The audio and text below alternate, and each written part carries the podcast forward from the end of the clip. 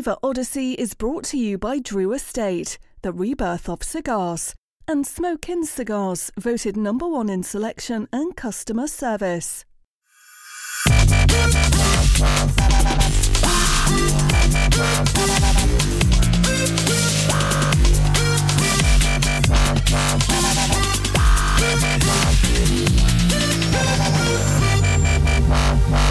A Flavor Odyssey. And now from Cigar Dojo Studio Lot B, your hosts, Robbie Raz and Randy Griggs. Hey! Welcome back, Dojo! This is Randy Griggs. I am joined by none other than Master Sensei himself, Eric Thompson. Thank you for joining me, Eric. We are kicking off another Flavor Odyssey episode. Here we are. It's Wednesday. It's you and me. We've got cigars. We've got beverages. It's going to be a wonderful night. How are you, my friend? I'm doing good, my man. I'm excited about this show. Uh, it's been a, it's it's. You know, I, I- I'll, I'll get into it. I did have a little trouble with my planned pairing, but I didn't even tell you in advance because I want you to react naturally to what I'm going to tell you when I get to the part of my pairing. But yes, I'm excited about the show. We've got right here, baby, Undercrown Yeah. Shade. Shady. Should be wearing a little hat, a little shade hat, but um, we're gonna get dive into this bad boy tonight, Randall. Yeah, your autofocus works so much better than mine. That Well, looks you know, genetics. Randy, yeah, I no, love. I, am super excited. I love the shirt.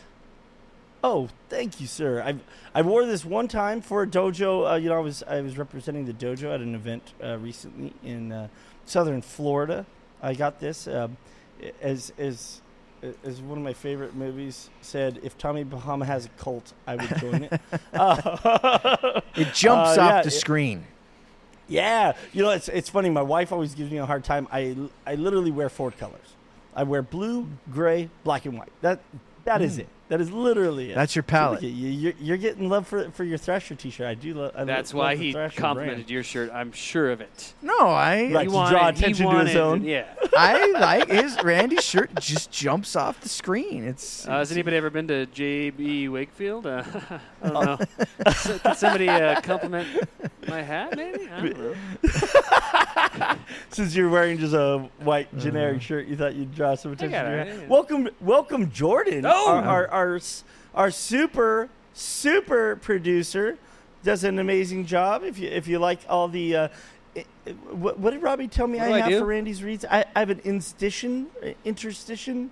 Um, as oh, can we get a screenshot of what Eric's doing, whatever that was? um, and uh, yeah, yeah. So uh, uh, excited about the group we have here tonight. Robbie Raz is uh, on assignment, uh, doing a little something on the road. So it's just the three of us tonight. But we're continuing on in our effort to talk about a perfect pairing for a shade wrapper. Yes. Um, and and we're going to do s- some uh, some pairings on on this four segment uh, journey or or uh, odyssey, if you will, that uh, we think is going to be a little bit more off the beaten path. Again, we started last week with the Opus X. You know, talked about uh, what I think is easily recognized as the most famous shade uh, wrapped cigar in the world. You know, clearly not the highest selling, as it's a very limited production product, but but uh, but one of, of great lore in the cigar industry. And we will continue on tonight with, with something a little bit more traditional, a little bit more classic. This is one of the top selling Connecticut's in the premium section. I, I, I do make that distinction um, uh, fairly clearly as as we are smoking the Drew Estate Undercrown Shade. Uh, uh, cigar. It is uh, a fabulous Ecuadorian uh, Connecticut shade. Talk a little bit uh, uh, more about what that means, Eric, uh, to be from both Ecuador and Connecticut, and uh, which, which, which, is a, a, little bit uh, uh, misleading in, in, in some ways. But uh, but I personally did a little bit of uh, show research. We'll see how it goes. But uh, Ah. I, I found so, some exciting information about uh, shade grown wrapper and shade grown Connecticut very specifically. Um, talk a little bit about the cigar. We'll talk about our pairings. Uh, I'm I'm a little bit scared about you saying that you went off um, the plan for for yours because I totally pivoted on mine based on knowing what yours was supposed to be. So it'll be really interesting since we both did something totally different than what we talked about. Where like it, we might literally have the same we beverage. Who knows? we talked we talked doubt about it. four hours ago, and everything was set, but uh, things did not go as planned, and so we'll get into that. But um, yeah. Uh, real quick, uh, studio audience tonight. We've got Scotty Bray Band in the house, Trinity Cigar Lounge. We've got Matt Hall over there hanging out, uh, checking the comments, responding to you guys. If you guys are watching on Facebook or YouTube, uh, feel free to uh, chime in, of course, and uh, also uh, let us know what uh, if you guys were able to get the the shade um, and what you're pairing it with, because we always like to. Uh, Jordan, maybe um, if people do post their shade pairings, if they have an undercrown shade. Uh, you should pick out one, two, or three of those, And then we Save them. we'll talk about it. and then we could like at- towards the end of the show, maybe we could decide like besides ourselves who we thought who the best audience pairing might might have been. Ooh, I like it. Let's do I it. let's like do it. let's do that. Um, so yeah, we'll do that too, uh, Randy. So let's get right into it. Uh, what did you, what did you go with? So I went completely. If, if you tuned in for my live during uh, hockey playoffs, who'd have, kn- who'd have thunk it? Uh, uh, I said I was going to go with a beer. I tried to find this very specific beer. I swung and missed, couldn't find it. You told me this morning that you were also thinking of going beer, and so I wanted to give a little bit more uh, Okay. broader conversation, a little bit more depth. I ended up going completely off the reservation and went with a Kentucky Mule. Ah, nice. Okay. Yes. So Yes. tell us about that particular Kentucky Mule. What do you? What's the bourbon in there? Oh, okay, yeah. Um, so I have here a Knob Creek um, nine year. Uh, this is a, a interesting one because I, I, Jordan was really the one that told me that Knob Creek at one point had um, used to use a aging. Um, uh, what is Statement? the term you use? A statement. Thank you. An age statement. They went away from that as as things were were moving around and the way they produce things. They've gone back to an age statement, and so this is a uh, Knob Creek nine year.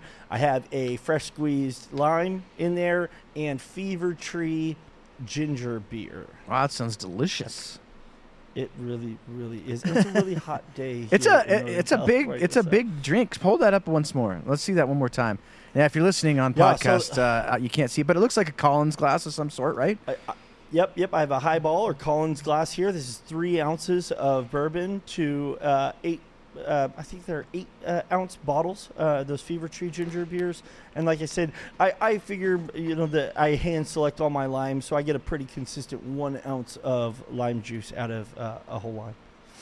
All right. Um, so I told you earlier I was gonna go nostalgic tonight, and I was going to uh, pair my shade with a beer uh, that everybody probably knows. Why can't I think of the name of it? Newcastle Oh, yeah. Brown Ale. yeah. All of a sudden, it just I just lost it. You're Uh, hoping we would tell you. I was gonna go with a Newcastle Brown Ale, and remember Randy on the phone. I was like, "Gee, I haven't bought Newcastle in like eight years or ten years. It, do they still sell it at liquor stores?" And you're like, "Oh yeah, it's everywhere." And Everywhere. I, I assumed you were 100 percent right. I'm I'm not making fun of you, but I were I- I could not get my hands on Newcastle. Like it was I'll darned. nowhere. Like that beer has fallen off the face of the planet. Probably because it Okay, sucks. let, let- let me just ask. Let Yeah. me just ask something real quick, real quick.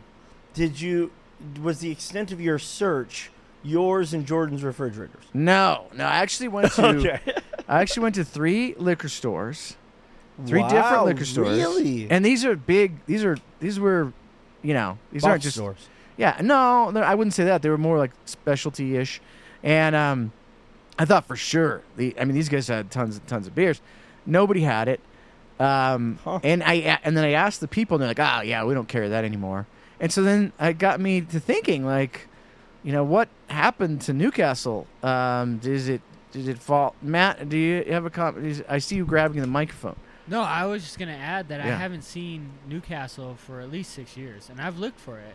Yeah, Whoa, I think- I think now there was this rumor going around, Randy, that they colored their beer with some sort of fruit, food coloring or something. Caramel coloring or something like that. Yeah. And and I was wondering, was that like the end of, of the line for Newcastle? What do you know? Here, here, look, I'll just really quick tell you what I know about Newcastle. It was like the first beer that I thought. This is be- back before all the craft craze, but it was like the first beer for Right. me. It was like I I remember Samuel Smith's oatmeal stout and Newcastle, and I remember thinking like, wow, Newcastle, this is this is so good. Like it's just amazing. And I remember it had very like elegant bubbles. Like the bubbles were, I don't know, more. I always thought they were more refined or something. And it just always tastes so good out of the bottle. Like sometimes you want to pour a beer into a glass, like I'm doing tonight, and I'll tell you my pairing in a second. But in with Newcastle, I always like drinking out of the bottle. But what happened to Newcastle? Do you know? Uh, apparently, you don't know because you assumed it was going to be everywhere. Well, yeah, I got a couple things to say about that. So, uh, when you when you mentioned this morning um, that that was, the, you know, what you were kind of uh, uh, leaning towards, I really liked the pairing. Made me want to switch to something like you said, a little bit more, uh, give a more diverse variance between our pairings. Because I was going to go beer before you said that. I love the idea of going with it's a Southern English brown. It's a little bit sweeter. It has that that English uh, yeast, which gives that rounder, more full bodied character. And you know, you and I both kind of you know talked about the nostalgia of you know for those of us that got into uh, full flavored beers and migrated away from those domestic craft or domestic lagers uh, in the early thousands all the way until the early 2010s. Uh, really, as a country, we mostly drank imported beer. Right, Uh, it was Germany and England and Belgium that were the like the masters of of this uh, artisanal beer movement that America just hadn't quite caught up with. You know, we were starting to see brew pubs uh, around, but there was less than two thousand uh, breweries in America uh, in 2010. And so uh, it, it was, it, you know, there was Sierra Nevada, there was Oskar Blues. Uh, you know, there's there's a couple larger breweries, but they weren't as well distributed as we know them to be today. And so, uh, imported beers is really the go-to for guys like us who were looking for something a little bit more full flavor. And so, Newcastle reigned supreme for a long time. Uh, uh, you know, Samuel Smith's was actually a little bit off the beaten path. You had to really be like in Yeah. the know to to be drinking something like that. Um, I, I will tell you that um, Newcastle uh, is a Heineken brand. And one of the things that I always uh, tell, tell people about Heineken, there's a couple different ways of people say they're like the number one beer in the world. Heineken has the uh, title of being the most distributed uh, brewery brand in the world, and that's based on how many countries they're actually distributed in. So they don't sell more beer than any brewery in the world, um, but they're they're more widely available. What I would say, honestly, about um, about your lack of ability to find Newcastle is actually I'm gonna, I'm going to throw three bullet points at you. Number one, you said it yourself, and I've been beer shopping with you. You go to specialty markets. You go to markets that you know the import craze is over. You know the American craft you know boom has happened and now there's this crowded market of all these craft beers and so imports have just lost a lot of Yeah, their luster yeah. we don't need we don't need these imported beers we can get equally or better beer sourced locally which you know is important to a lot of people especially the type of people that drink craft beer so just just the lack of uh, of demand for it ha- has reduced greatly. Specialty stores want to focus more on local. Here's another bullet point for you. You live in one of the most populated and heightened and mature craft beer markets in the world. Uh, Colorado, Portland, and San Diego for the longest time were the three the big three, uh, if you will, as far as craft beer markets. Like those were the first markets that really adopted local breweries.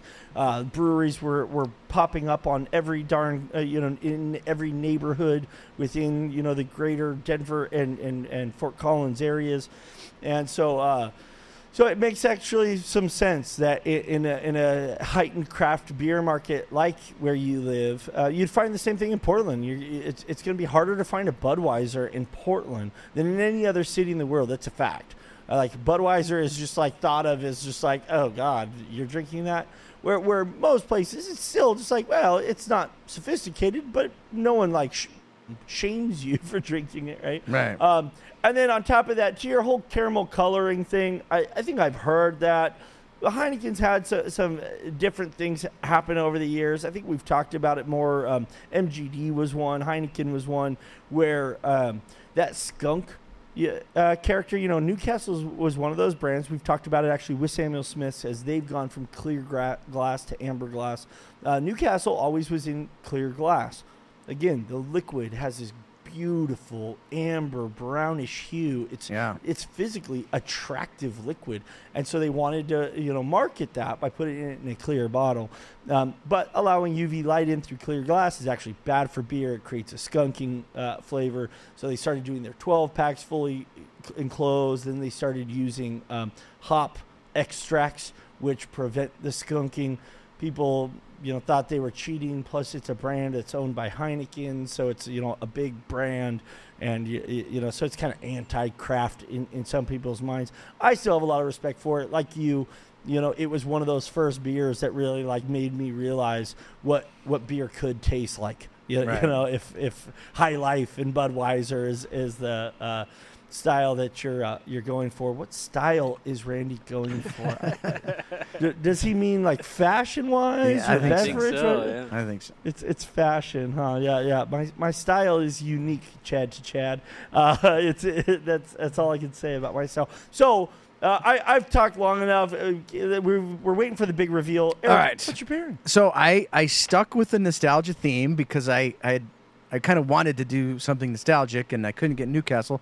So Randy, I went with the Dogfish Head 90 minute Looks IPA. They, they do put it's in a different bottle or a different mar- packaging now. Um, but this was a, this was another one way back where it was like wow like oh man you get your hands on the 90 and there's like the 120 was really hard to get and then the 90 and then of course the 60 was is easier to get but so imperial ipa so um, it's it's more syrupy uh, sweeter a lot more caramel it's not in the range uh, obviously of the newcastle but it does bring me back you know eight years uh, to when i first started kind of you know getting into different sort of more crafty style beers Can I just say I'm proud of you?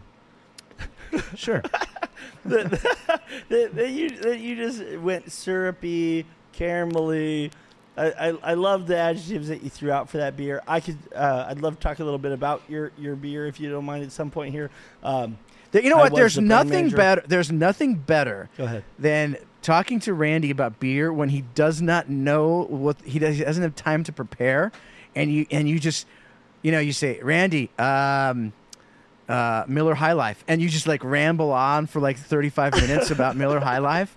Like that's Oh, to wait. me that's that's living. Like when we're we're traveling and we just we just hit you with some sort of beer and you just ramble on for 35 minutes. I, it's amazing. So so um, Well, well, picking Dogfish Head, you you you pushed a button right there, man. I, Okay. I, I, All right. th- It's it's an amazing story. The 60, 90, and 120 IPAs really is a, a really fun story. It's a it's a really fun brewery. Sam Calagione that owns Dogfish Head is a pioneer in the craft beer industry. He like li- literally not not only in the beers that he's made and the techniques that he's developed and pioneered.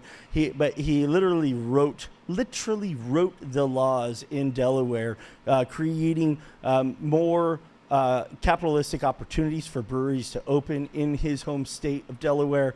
Um, and 90 Minute is, will, in my opinion, forever be on the map as a uh, as a quintessential pioneering brand and, and, and a trailblazer for what Imperial IPA uh, can be. Um, and so, uh, so yeah, uh, we- we'll we'll definitely do that. Let's uh, we we we got some housekeeping. I got some things to Okay. make sure we're, we're covering off on as we, as we get the show started. Um, all this chit chat between you and I, we, we've failed to even mention. If you're watching us on Facebook, please hit the like button, hit the share button, share it on, on, on your feed. We really appreciate that. Spread the word. If you're watching on YouTube, we really appreciate it. We're excited about being on that platform. Smash the like button, subscribe to the channel, hit notifications. Starting this week, actually, I, I meant to mention on Monday, I'm so proud of our, our producer, Jordan, and Eric for that matter, because he, he helped facilitate the whole thing. But, uh, but, but you'll start to see some more uh, videos coming out on YouTube that you won't see on uh, Facebook. We're, we're, we're going to be producing some segments, some.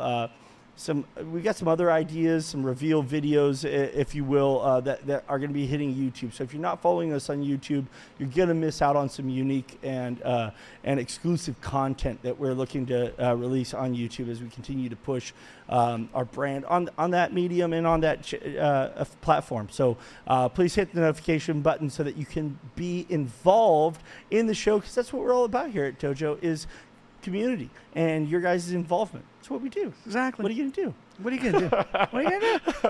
What are you gonna do? So, um, so all that being said, uh, we'll get back to our pairings Yeah. here in a bit. I wanted to talk. Uh, I wanted to tell you a little bit about my research on shade grown tobacco. Eric. Shade grown tobacco. It's grown in the shade. Exactly. It's grown in the shade. It's amazing. People thought that you needed sunlight to grow plants, but lo and behold, okay, you do need sunlight to little- Just not as much as you thought. a little bit. a little little, bit. little bit. Well, well, real quick before we do that, Jordan, are you joining us for the pairing? Is this me and Eric? Well, yeah, thanks for have the pairing, my asking. friend. Uh, I also kind of wanted to go nostalgic. This is separate of Sensei. He wasn't even over here, and I had this.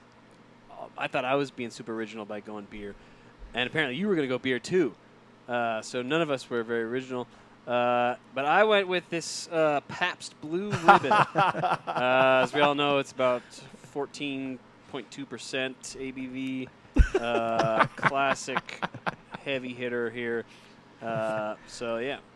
Jordan, what what made you uh, pick the blue ribbon?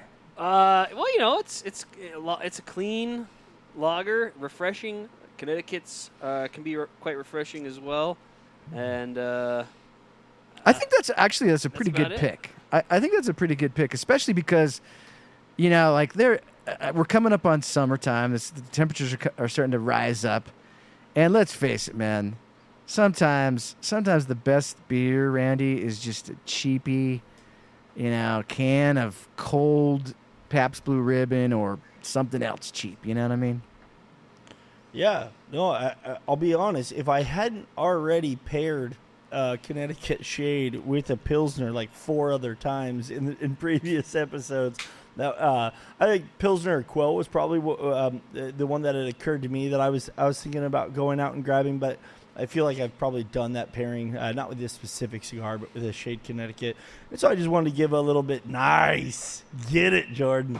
Uh, so, so I, again, you, you know, and, and just just in case, you know, if you're listening to the podcast, if you're watching the show, and, and, and you're new to Flavor Odyssey, and you're, and you're uh, not familiar with what we do here, the idea of these episodes is we choose a cigar or a beverage for that matter. We go back and forth in these segments, but we choose, you know, we do segments of four shows. We choose a common theme, and and we all smoke the same thing or we drink the same thing, and each one of us bring our own other element to the pairing to talk about, you know, giving everybody an understanding, ourselves included. But you know, we do this for a living, literally.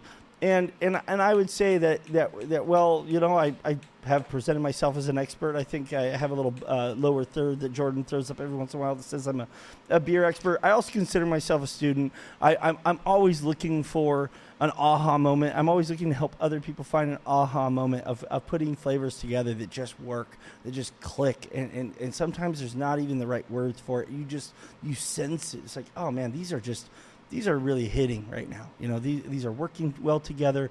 They're creating you know. One of my favorite terms on this show is is uh, you know a sum greater uh, than uh, that of its parts. I, I said that wrong, uh, but but but but, but you, Something like unless that. you know kn- something like that. Um, where, where, where you know you can have a great beverage, you can have a great cigar, but together you actually get a like a heightened experience by Right. putting them together and pairing. You know, so well, um, you gotta. You, you so gotta I- sometimes you know we get so bougie on the on with with cigars and uh, and cocktails and stuff. Like you should never be so uh, you know so posh that you can't just go bring it back down to just like Joe six pack level and just enjoy you know a cheap beer.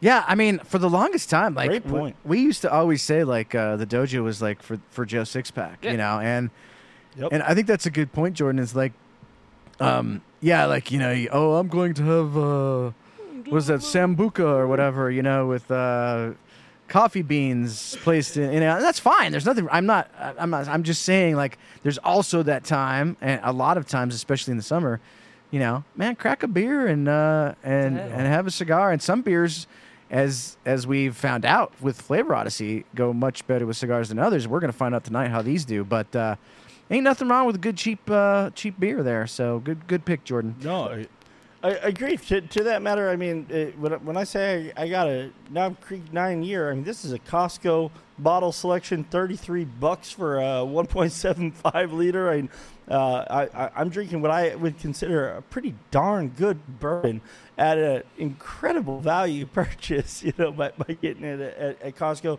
The cigar we're smoking right here uh, can range anywhere from seven, a little over seven and a quarter to nine dollars, depending on uh, if you're buying it uh, a single, a five pack, or, or, or a box. So, so the the price point on this cigar, I, I, a premium, premium cigar. By the way, this is the first time I've had one in a little while, to be honest, and and already I'm I'm I'm surprised almost as you you know when I taste this that this that I ha- that I've let so much time go by since I had one of these. This is a solid, solid cigar. And um, as I said on my uh, live video, I don't know if you saw it, Er- Eric, but I was talking about the Undercrown line in general.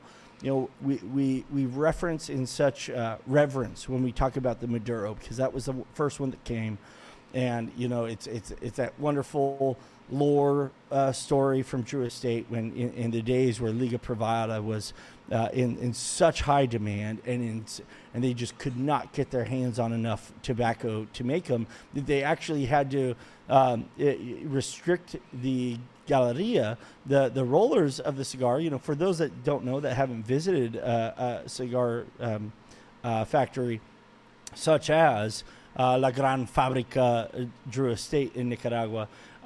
If you're a cigar smoker, and you're a cigar roller, you have pretty much carte blanche just to roll yourself up a, a, a cigar. I mean, and just smoke cigars all day long while you're sitting at your rolling bench. And because the broadleaf specifically was in such high demand and in such low volume quantity, they actually had to put a restriction on the rollers and tell them we can't have you guys smoking the ligas. Like, like there's we, we've got an order for a hundred million of these things, and we can make about five thousand. Uh, we, we we need you guys to like uh, uh, refrain from making it. So the the as the lore goes, uh, the undercrown Maduro was actually blended by the by the rollers on the the rolling floor at La Gran Fabrica, and uh, and you know, you know, so, someone was smart enough to pick up, you know, what the workers were, were smoking, light it up, and say, "Whoa, what what do we have here?" And realize that they had really done something special with a lot of the same ingredients that they were using in Liga, minus the uh, Connecticut broadleaf. You know, the the San Andrés, I believe, is a is a the binder on the Liga Nine. Uh, they use that as the wrapper. You know, they they, ju- they just kind of reinvented a similar blend that was going to give them a similar experience, and uh, it's become what I would assume. I haven't checked with uh, with Jack and the boys back at Drew Estate to find out what the actual like uh, sales analytics are, but I but I would I would go so far as to say the Undercrown line has become one of the most important lines in the premium side of the uh, Drew Estate portfolio in general. Uh, and and as we've seen, they've had uh, numerous releases after the Maduro. Then then came the Shade, then the Sun Grown, which was a, a cigar of the year uh, uh, um, uh, pick for Drew Estate, or I'm sorry, for Cigar Dojo a few years back. Um, obviously, the very first Cigar Dojo uh, collaboration ever was the Dogma Vitola of the Maduro, and then that was followed up a couple years ago. You guys did the uh, the Sun Grown Dogma, um, which was a, a huge success, really fun, unique Vitola, uh, great flavor profile on that one. But um, something else that, that I find interesting that the construction uh, uh, of Drew Estate, and and I've we won't get into this, Eric, so don't do it to me. Um, but if you make it to Cigar Safari, uh, which I, I haven't got the opportunity to do, there is a long ash competition, and historically it's always done with uh, the shade cigar. So if you if you if you're so inclined to stack them dimes, uh, this is a great cigar. The construction, the the uh, tobacco selection in this really allow for um, some really significant uh, long ash competition opportunities. in general. But uh, but real quick, just you know, I'm talking so much about about the uh, story of it. Um, what what we have here is an Ecuadorian Connecticut wrapper over a Sumatra binder, a Dominican Carrillo, Criollo. I'm sorry, a Dominican Criollo 98 and Nicaraguan Corojo and Criollo long fillers. Um, and so, again, a lot of cigars, uh, or a lot of tobaccos that have uh, a medium to medium plus uh, body flavor. Uh, we're going to talk a little bit about the difference of Connecticut shade grown in Ecuador uh, ver- versus in Connecticut, and uh, as the show goes along, and why why these flavors all work together. Uh, but before we do that, I wanted to tell you, Eric, because I was when you were talking before, I was actually reminded of something.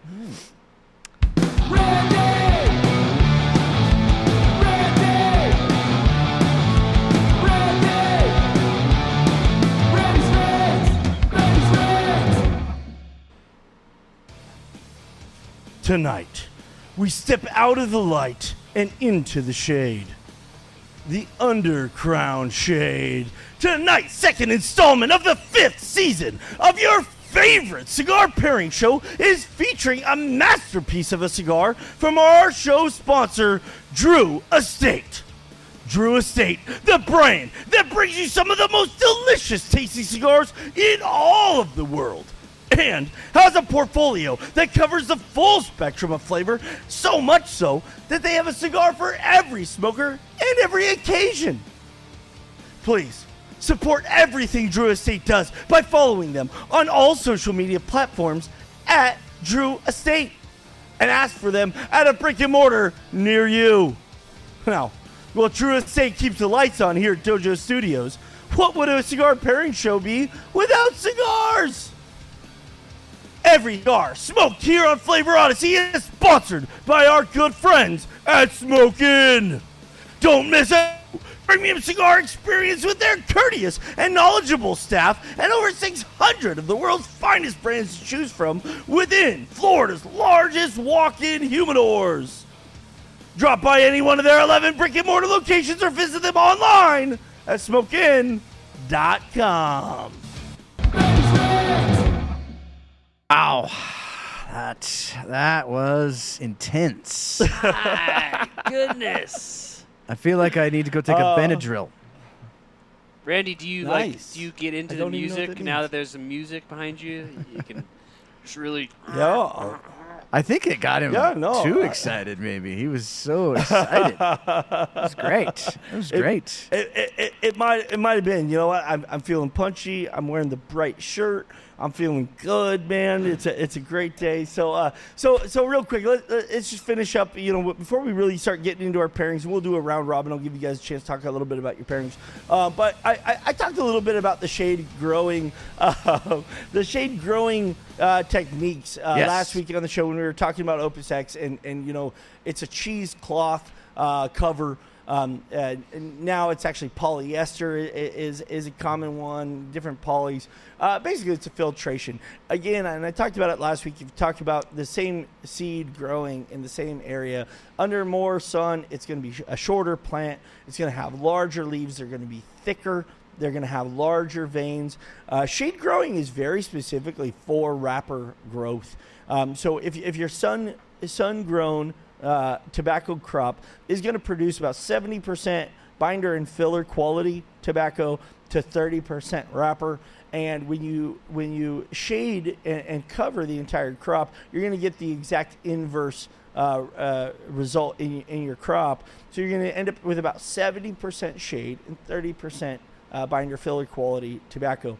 And you know, it's kind of funny to me because they- use the, the term quality, and, and and I think it can be a little bit misguiding. This is all very high quality, but but they're so specific about exactly what leaves are adequate for serving which roles of the three major parts of filler, binder, wrapper that it takes a very, very special, unique, uh, small segment of the crop to be wrapper leaf. Uh, so elasticity is part of it. That it can, you know, be somewhat stretched, so you have that nice, uh, clean, smooth body to a cigar is necessary for the wrapper. You want thinner veins. You know, again, when you, you know, other than when you're looking at a broadleaf and you expect it to be rough and rugged and have those thick veins, you know, you're typically expecting this to be a pretty smooth outer um, ou- ou- outer. Uh, you know, uh, sheath, if you will, to, to the cigar. Yeah. Outer sheath. so I- new hashtag. new shirt. outer it's in the works. Sounds a little Oh, I appreciate provocative that. or Get- something. I don't know. Give you a chance to take a draw off the cigar, so that worked out. Um, so, so, uh, so Connecticut shade um, i- is, such a famous one. You know, in the, in the early 1600s, Dutch settlers, you know, got to the Connecticut River Valley and started planting uh, Cuban seed tobacco. Through um, selection by the 1630s, they had locked in and started calling it Connecticut shade. Again, you know, so- something that uh, that I, I don't know is super common knowledge. You know, we see the term a lot, Eric, uh, Cuban seed, and and we see that in a lot of marketing. And I, I, I found out uh, with you actually, you know, working with um, to understand uh, Cu- Cuban seed denotion better with uh, Rafael Nodal, who's uh, with Altadis. And it, my understanding is uh, from seven to nine crops is about as many times as you can um, harvest, replant, harvest, replant, harvest, replant. Once you get past nine generations, you can no longer call it Cuban seed it's now taken on attributes of the local terroir. It's changed. It's it, it's no longer a Cuban uh, seed product. It's now like native uh, of of you know where you're growing your crop. And so, um, so that's where really, really where, where Connecticut shade comes from. It was originally a Cuban seed that, that took on these native uh, attributes, and uh, you know, in a lot of cases, they'll once it, it veers away from that original Cuban flavor profile, they'll rip all that up. They'll get new Cuban seeds and they'll replant their crop so that they can stay with that like a, that original. Um, uh, characteristic that they had originally brought over from Cuba. Um, but uh, Connecticut had such great loamy soil. It's a glacier created valley that is very, very um, humid and, and is a is a great microregion for tobacco specifically. And so it was determined all the way way back then that uh, that we don't want to replant with new Cuban seeds. We like this new attribute of our of our new uh, Connecticut River Valley, and and so born was the Connecticut seed shade. Um, as, as we know, you know, labor in America is so much more expensive. Uh, uh, uh, other processing, fermentation costs in America are so expensive. Uh, they, they sought other places that they could grow and still have those attributes. Uh, we've talked many times about Ecuador and what it brings. You know, uh, Ecuador has 32 uh, active volcanoes. It has um, a natural shade cover. Uh, uh, I'm sorry, cloud cover. So much so that they actually refer to it as the cloud forest. In certain regions, at certain altitudes on the uh, in the country of Ecuador, during the, the growing season for tobacco specifically, there's just always clouds in the sky. It's just a fog that lasts for five, six months, and it creates this natural shade cover without having to deploy these canopies and these uh, cheesecloth covers that we've talked about that we use to identify shade grown. And so, uh, so Ecuador has really become, and, I- I've always really enjoyed. There's this uh, like local Ecuadorian uh, old adage that if you break off, that the land is so fertile with the 32 active volcanoes that there's constantly ash falling from the sky and, and actually driving this mineral rich um, uh, fertilization basically of the soil there. And it's such fertile soil that they li- literally have an old saying that if you broke off a broom handle and stuck it in the ground in Ecuador, next season you'll have a whole crop of broom handles.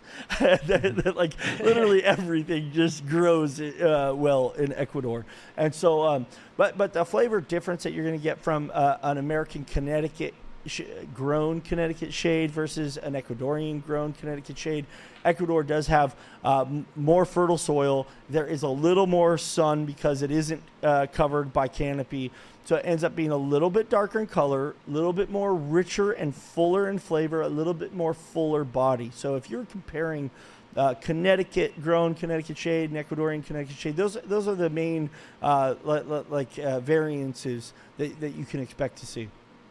Wow, Randy, very nice. Really, really covered that very well. Uh, Well, thank and, you. and also, they sort of uh, laid the groundwork for like what Florida is doing in terms of like with Connecticut. They didn't like have a proprietary name on that or anything. So Ecuadorian, it's just Ecuadorian Connecticut. They can use that.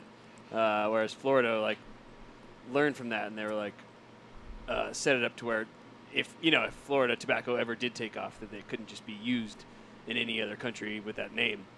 Whereas Connecticut could just be Ecuador is just free to say we're Ecuador in Connecticut.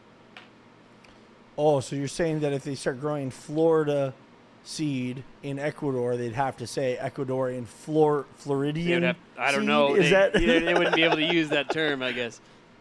Huh. Interesting. I didn't know that. Borshowitz really has uh, has uh, done a good job down there locking up that uh, that Florida market, huh?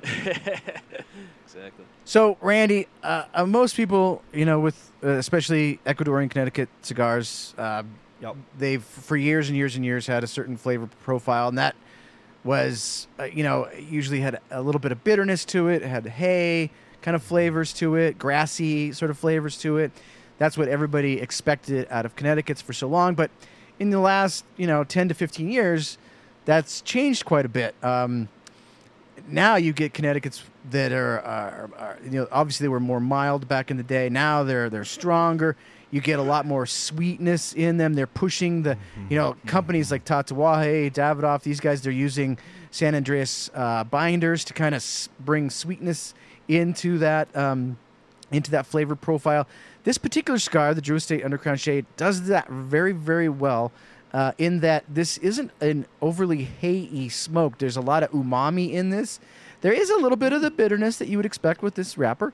Definitely Um, starts that way. it de- definitely starts that way, but then you do get into this a little bit more savory notes, um, uh, maybe sourdough bread, um, that kind of thing. A little, a little bit of tartness to it, even. And um, so I'll get into my pairing um, since I think we're at that at that stage. Here's the thing: I think that my Newcastle would have been perfect, or Yeah. even better yet, if I had thrown away the nostalgia and just gone with a WeldWerks Juicy Bits. Um, oh, I think that would have been a really, really good pairing. This is a good pairing, but it's not a great pairing because the uh, the 90 minute, the dog Dogfish Head 90 minute, while it's it's really good, it has the bitter finish to it, and Sure. And and that's sort of bringing in the bitterness to the cigar that I prefer not to have that much of. So like Yeah. the combination of the two are good until the aftertaste. The aftertaste brings in just too much bitterness. I think if I would have had that juicy um, from WeldWerks or some other maybe juicy IPA um, with a little bit of the citrus note instead of that bitter finish, it would have been much much better. If I had to give this a thumbs up or thumbs down, and I'm not going to yet, like, but right now where I'm at, um, it's it's hovering. I'm waiting to see. We've got we've still got 15 minutes in the show, Jordan. But but right now, here's here's my here's my Uh. thumb. My thumb it doesn't really quite know what to do because I'm a little like nervous. Gladiator. I'm a little nervous that because I love the cigar. And by the way, Joaquin Phoenix. uh, special thanks to Scotty Brayband.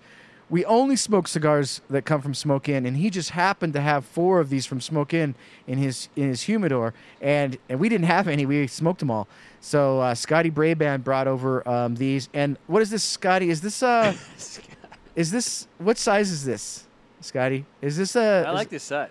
Is this a? It's not so the they Lonsdale. Almost like a technically Lonsdale. call it the Corona, but Okay. it's the same size as the Corona Viva in the Undercrown Maduro. They're the same size, although in the shade they call it the Corona.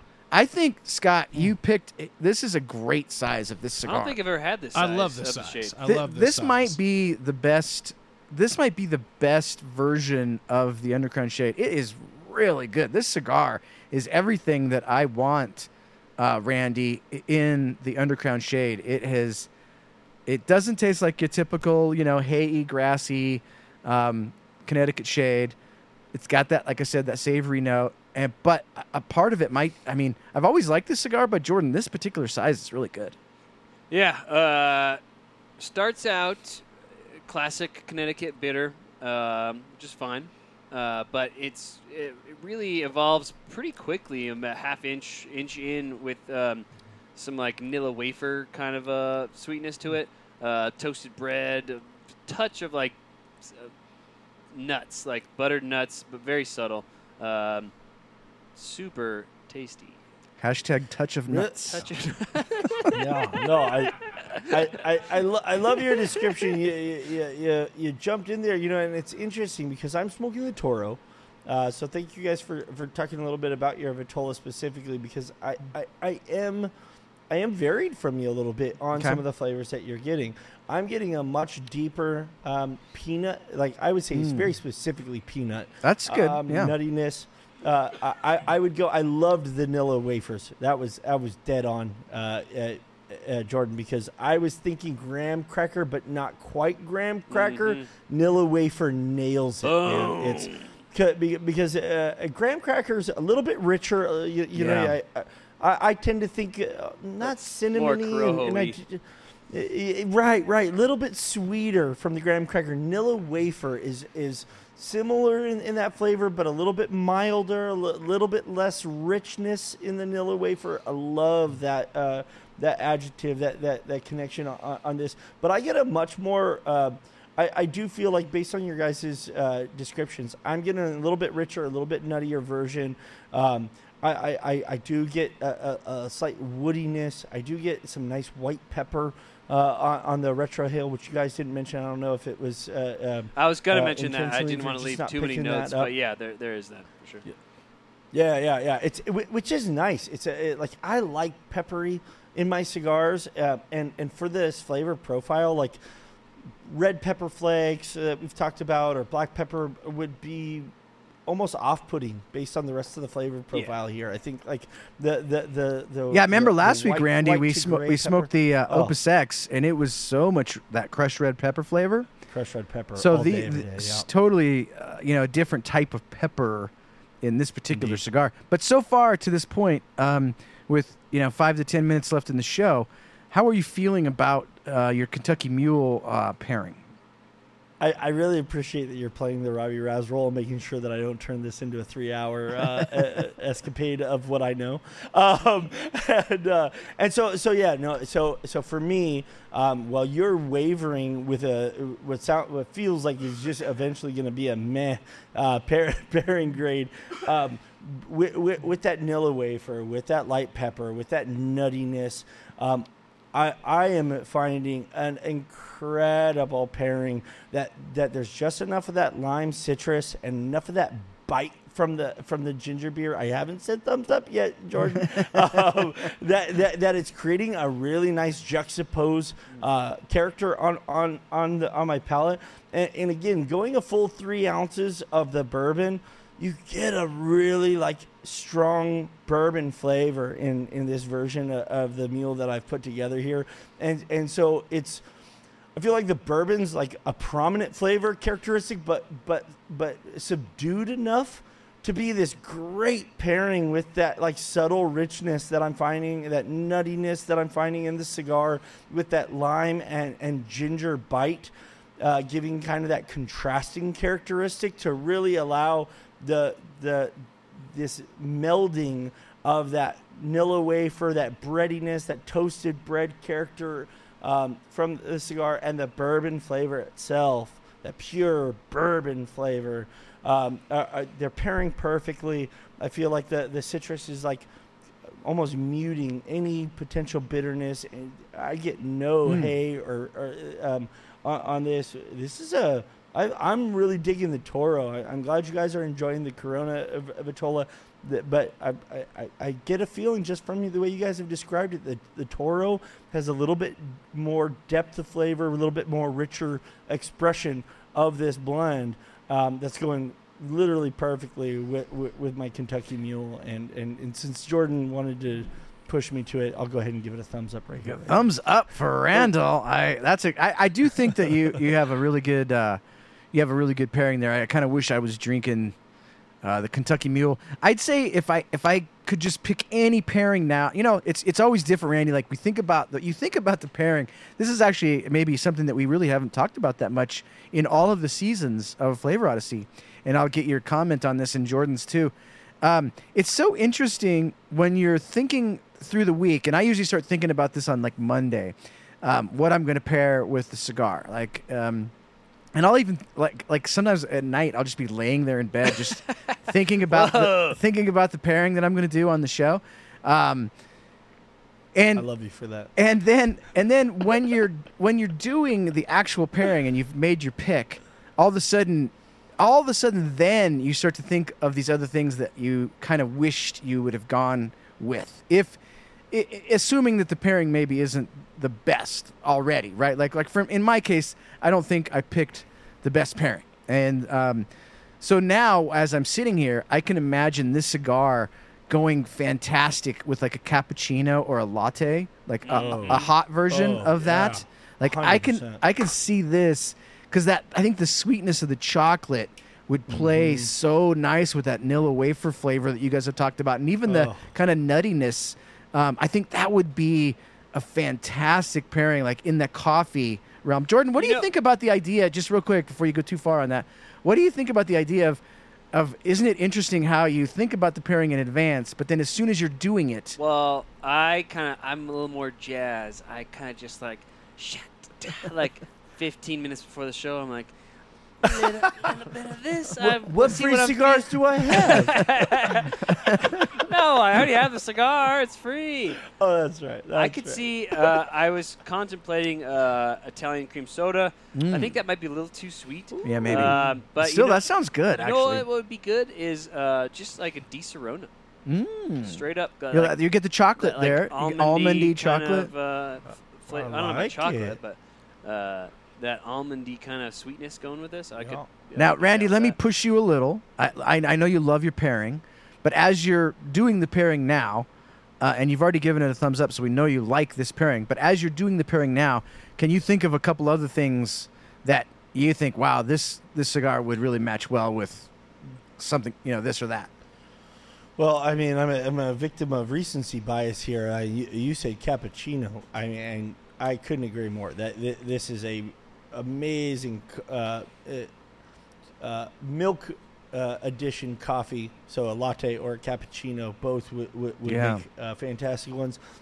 I commented to you this morning when you mentioned uh, uh, the Newcastle that I had thought uh, brown ale. I, I had actually said that on on the Monday live. I think a little bit of sweetness Yeah. um, it w- would really benefit the cigar, which which I think everything that we've said checks that box of adding a Yeah. little bit of sweetness. Cappuccino is going to have a little sweetness. Latte is going to have a little sweetness. But but you have to be careful. You know, you could very easily overpower it. Well, while Yeah. I I use the term rich on this cigar, the intensity is medium plus. Period. No higher than medium plus. It's medium plus, which is nice, better than than a, a, a low intensity or medium cigar because that's going to get run over by uh, virtually 80% of the things we typically like to drink. Um, so, so I think that this has enough, uh, you know, girth to it, if you will, to, to be able to pair against some Hashtag outer pretty full sheath girth. uh, to, to, to pair with, with, with some things that, that are that are pretty intensely flavored, like like Yeah. the coffee. I, I, I like the the, the uh, Italian cream soda uh, reference from from Jordan. Um, come up with something that you guys haven't already said. Um, I, I had originally tried to order a, a coconut brown ale. I thought coconut could be a, a, a nice character that um, a, flavor that, if not overdone, this cigar could like kind of pick up. I al- almost feel like wh- what are the things that they always say that like um, like tofu tastes like the things that you are eating with it, right? Like it it adapts to the other things. Like like I feel like if there was some coconut in my beverage, I, I I'd continue to taste the coconut in the cigar. The cigar wouldn't like overrun that coconut. It would linger on the palate and continue to be part of the flavor experience, whether I was smoking first or drinking first. Um, uh, so so obviously, I mean, it's it's very versatile. Uh, Yeah. and versatile is is a word I would use for this cigar because I think it could go with a Yeah. whole range. We've just we've just covered. Uh, you know, quickly here, a whole range of non-alcoholic, alcoholic beer, spirits, cocktails, sodas. Um, I, I think it's a very versatile cigar. You know, as long as you're mindful not to j- just completely overpower it with your beverage, I think there's a lot of things that you could do with this cigar to have a really enjoyable experience. All right, before we get to our audience pairings, and we'll pick, uh, well, we'll, we'll sort of, we'll, I don't know if we'll pick it, but we'll, we'll review a few of those uh, real quick. But before we get to that, let's, me and Jordan, let's go ahead and do ours. Um, Yep. th- this, uh, the Dogfish 90 uh, minute Imperial IPA has the sweetness and the syrupy that I want with this pairing.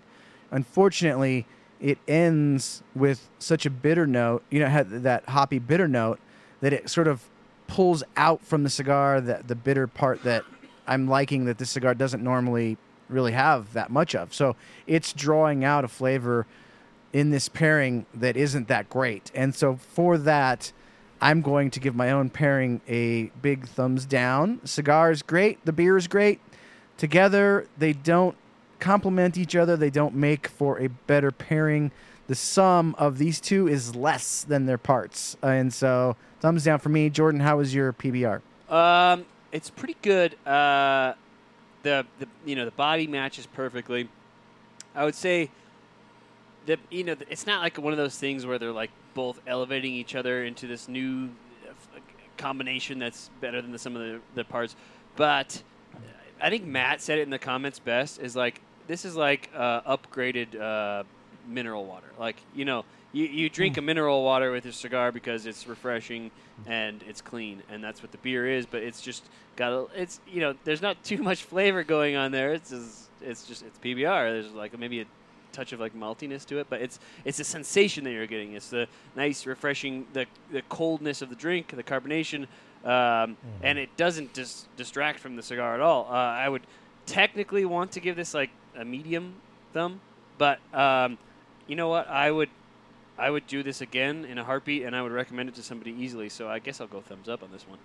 Thumbs up. There All go. right. So Jordan, you'd say, but in in a, it, it, probably with some parentheses, like Yeah, Um, it's not like yeah, it's crazy pairing or anything, but like this is It's a solid pairing. It's solid. Yeah. It works. It Yeah, works. yeah, It works. yeah, absolutely. Yeah. All right. Uh, let's get to some audience. Jordan, do we, how many do we well, get? I, I only found three. That's fine. Uh, Three's perfect But three's amounts. perfect. Um, so we got uh, T Town Trucker says I paired it with a vanilla mocha several times. It's fantastic. Vanilla mocha. Now, okay, boom, there you go. That he he picked the one that we were sort of just um, a minute ago alluding would be to great. That would be with great. with um, Yeah. the cappuccino, Randy, or or the latte, so those types of flavors. Uh, that seems like a really solid pairing. I don't. I don't want to drag on, but but if I can just thro- throw out there real quick, the the the chocolate mix that, that would go into a mocha. That's it's basically all all mocha. It's it's cappuccino with some chocolate in it. Um, love that. I think the vanilla uh, does what I was talking about. I would would have wanted to do with the coconut. Again, it, it would linger. It would be kind of adopted by the cigar. You'd continue to get the vanilla there. Yeah, that that sounds like a fantastic pair. All right. Uh, Mike Hagens uh, got the shade with a local Southern Swells strawberry peach milkshake IPA. Wow. That's uh, I don't know about the strawberry. I think that might throw it off for me. what do you what do you think of that, Randall? I can get down with the peach. I can get down with the milk, the shake, and the I, and the P, and the A. I love you, Jordan. Uh, yeah, yeah.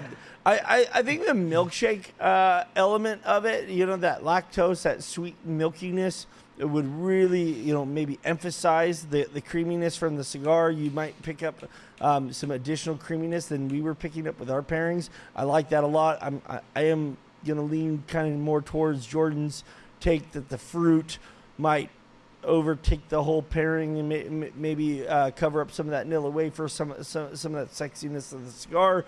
Uh, but uh, to to the point that you made with the 90 minute, and I never got to get into that, but uh, but yeah, you're you're drinking a pretty bitter uh, uh, expression of an IPA in the 90 minute. And the nice thing about the, the hazy version of the IPA that uh, with the milkshake version is it's all aromatics. You don't have that bitterness, and so you don't have that that uh, contrasting character that that's drawn you to a thumbs down on your pairing, Eric. So uh, I think uh, I think that's a pretty good pairing still as well. I, I I got this thing, boys. I gotta say, I I cannot stand peach flavor. I don't mind eating a peach.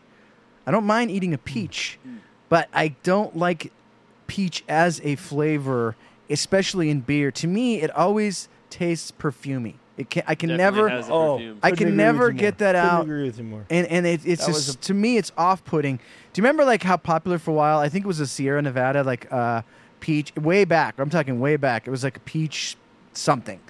Uh, Sierra Hmm. Nevada, and everybody was was drinking it. I, I couldn't stand it. It just to me that peach note just always tastes so perfumey, Randy. I don't know. I can That, that is a perfect adjective. I couldn't agree with you more. Perfumey, it, it, uh, peach can be overpowering. It, it, it can be done well in really uh, light additions, Like microdosing. Is, right, right. Microdose the peach. Uh, white peach can somewhat be uh, sometimes be a little bit more subtle. Nectarine is something that I feel like uh, uh, is is somewhere in between citrus and and and uh, stone fruit. Uh, you, you know, I, I'd feel more comfortable with that. But yeah, peach can be very perfumey. I'm with you on that. All right, we got All one right, more. So Kevin Acuff, Hall of Famer, says uh, Balvenie Hey. Doublewood with a Undercrown Shade Suprema.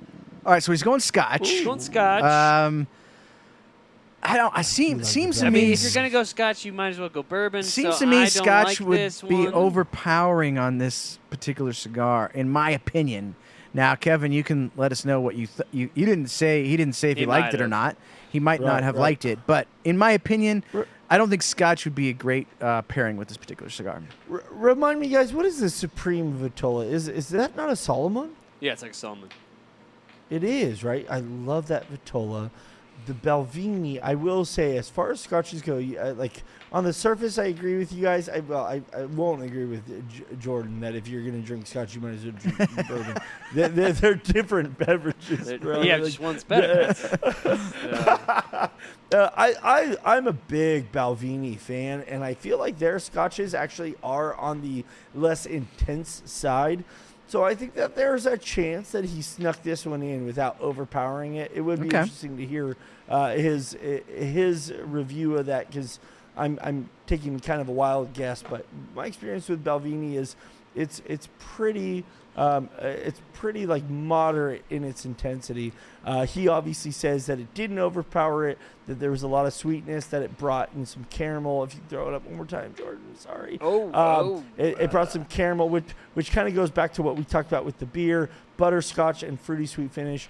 I like it. I can see it I, I, like it. I'm, I'm I'm intrigued. Yeah, I can see it working. Yeah. Now, I would say though, out of those three, uh, if we were going to pick a winner, and, and I, I'm so we- competitive, we weren't gonna do it, but now we're doing Uh, it. I would uh, go- T-Town Trucker. I think that's the the best T-town trucker. Yeah, I, I- yeah. I think we we On- uh, we overwhelmingly on paper Yeah. yeah yeah yeah and, and, and we've we've learned and we've shown anybody that follows this show we, we've learned that what what works on paper doesn't always add up in real life Right. we've been surprised plenty of times we've been we, Yeah. we've thought we've gone into a bad pairing and been blown away with the results uh, but on paper i'm i'm with you on, on, on this one eric i think the uh, the the mocha uh, is, is on paper probably the best of those three Jordan, did we have a poll this week or no? We did. Okay. Uh, you know, I was winning it, unfortunately, for a second there, and now I'm not. So I was kind of holding on to see if I brought it back. But uh, so we in last place, Yes. Sensei. Yes. with fourteen percent. our audience, our audience is, is was wising up. Good job, because you guys picked it right. I should have. I should have been at the bottom. Good job. In first place is Randy with forty-five percent at forty-one. I think that's. Come on. I think Randy should have won. I think that's the best pick. Uh, that just goes to show how smart our audience is getting, Randy. They're they're yeah. picking up on Yeah, these things. like We're, it. yeah, that that's a good pick. I'm I I support that decision. I think Jordan's is is good, but it's just solid. It's just the solid one. No, one. I do. Right, think, I think Randy. Yeah. did do the better pick. So now, Randy, uh, Yeah, I'll- I'm, I'm glad we're getting to Yeah. a point where, where, where, where this isn't just like a popularity contest that they're actually making a, uh, uh, a Informed decision decision. based on uh, on yeah, an informed decision. Per- perfectly said. Uh, yeah, no, I I, I absolutely um, uh, recommend this pairing. This is something you guys should all try at home. Uh, recommend to your friends. Again, if you have non-smoking friends that that are afraid of you know uh, too big of flavors, um, especially if they do like the the bourbon flavor, because uh, I, I I highly recommend if you're going with a Kentucky Mule to go heavy on the bourbon. You know, you don't Yeah. want to lose that bourbon flavor. Again, the Fever-Tree that I use is a very, very spicy, very strong ginger um, that can overpower the bourbon, and you lose the bourbon in this cocktail. You you, you got to put enough bourbon Now, in there to really taste that. In my bourbon flavor. experience, Randy, to keep that bourbon alive, what I do instead of you had a pretty tall Collins glass there, I keep it a little smaller, and I and uh, you know halfway through the drink, I top up the ginger beer and I top up the bourbon to keep the whole thing kind of lively. Uh, I don't even know how to respond to that. Okay. I think, All right. I think it's so, the way to uh, go. So, so I, I pre- it's always appreciate good. To, everybody's. it's always uh, good to top off your bourbon. That's for sure. now, Randy, there's uh, no Randy, real quick, uh, two two days Yeah, from yeah. from tonight, uh, Matt Booth will be on Smoke Night Live. Perfect. So uh, we'll be doing some fun stuff with uh, good old Matt Booth from Room 101 brand. Booth. He's always interesting. What is happening a week from tonight on Flavor Odyssey? No, great. Uh, thank you for that. Excited about uh, you guys have have a great run. You know, Steve Saka last week, Boofy this week. These are these are classic members of, uh, of the industry. Excited to hear about uh, from Matt. We are going to continue on our third seg. No, our third. Our third Shade. Uh, selection of shade segment of our fifth season. I don't know what season or segment The we're on. selection Uh, of the segment of the run of the, the yeah, leg. Yeah, I, I, I confused myself with the whole thing. We're going to continue on the shade segment next week with a really off the beaten path, as, as it is the only one that I've ever even heard of, as Aganorsa Leaf has developed a shade grown Maduro. We're going to talk a little bit about that and why that is so different than anything else anyone does. We're doing the Aganorsa Leaf Signature Series Maduro with their shade, their proprietary shade grown uh, Corojo Maduro wrapped cigar next week on our Shade Grown, and cannot wait to uh, experience that with you guys as the Odyssey continues. Boom. Was that like the end? We'll see you guys next week. Thanks for joining us.